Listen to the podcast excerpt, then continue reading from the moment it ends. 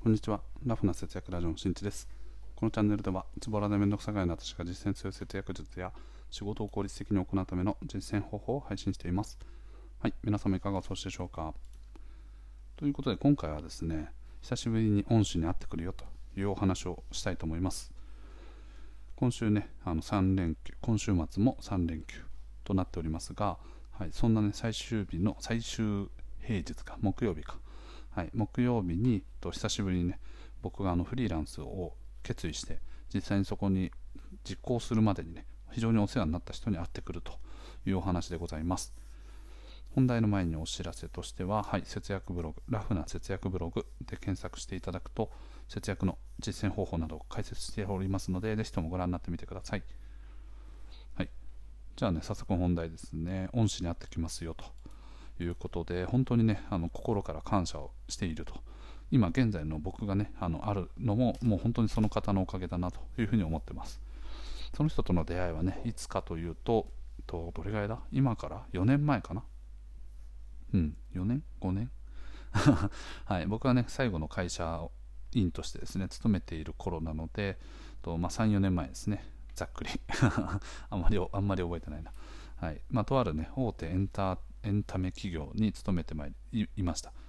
でそこにですね、まあ、その恩師となる人はですね業務委託。で僕自身はま正社員として働いておりました。で業務委託ということでその方はねあのご自身の会社を持っている、まあ、副社長という肩書きではあるものの自分でデザインをしたりとかあとはこう自分あの他の人にねディレクションしていく。管理をしていく。品質管理をしたりとか進行管理したりとか調整したりとかそんな感じでデザイン関係のねあのディレクションまあ、すなわちクリエイティブディレクターという肩書きですね。はい、ということをやっておりましてでその人とですね僕が仕事で関わる機会があってでそこからどんどんどんどんね意気投合して一気に仲良くなりました。で一気に仲良くなってもうお昼ご飯とかもねいつも一緒に食べに行ったりとかあとは夜ね一緒にお酒を飲みに行ったりとかそんなねことをしておりました。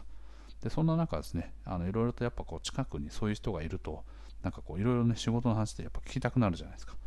で自分自身もですねその頃結構精神的に疲れてる時期でなんかもっとねこう柔軟な働き方ができないかなとかあとは今よりもね報酬を上げる方法とかってないかなみたいなことを考えてた時にいろいろその人に話を聞きました。で実際にねあのそこから独立して今に至るということなんですけれどもやっぱりねその人曰くですね周りでもねやっぱりねこう独立っていいねとか法人会社立てるのいいねとかフリーになるのいいよねみたいな感じでね、いろいろこう、実際どうなの？みたいな感じで話を聞いてくる人っていうのはね、やっぱりいるんですよね、相応に。大体これが、まあね、よく一般的に言われている、まあ、興味を持っている人っていうのは、ま、全体の約10%ぐらい。で、そこからですね、まあ、あの実際にね、行動をする人っていうのはどれぐらいかというと、その中の約10%。なので、すなわちですね、実際にあの情報収集をして、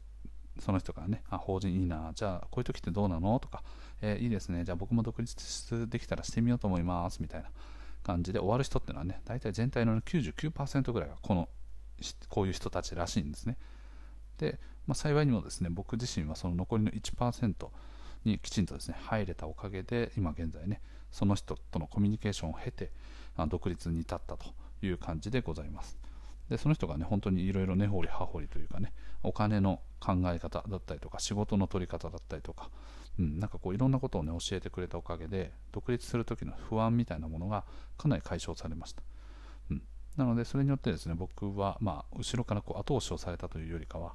あのその人と一緒にね並走しながら進んでいったところに、まあ、独立というねスタート地点に気づけば立っていたという感じですね。やっぱりねこう類は友を呼ぶじゃないですけどそういうあの似てる人ってのはね周りにどんどん集まっていくんですよね。でそういうその作用を利用してですね自分がなりたいと思っている姿の将来像というかね理想像に近い人に自分の身を投じていくそういう場に身を投じていくということも大事ですね、うん、別にその人は今は似ているわけじゃない。類は友を呼ぶっていうけど今現在は自分は似てない。だけどいずれこういう人みたいにこの人みたいになりたいっていう像があるんだったらそこのを近づいていくことによって自分もそこに似ていくことができる。というのはねあのそういう作用っていうのはあると思います。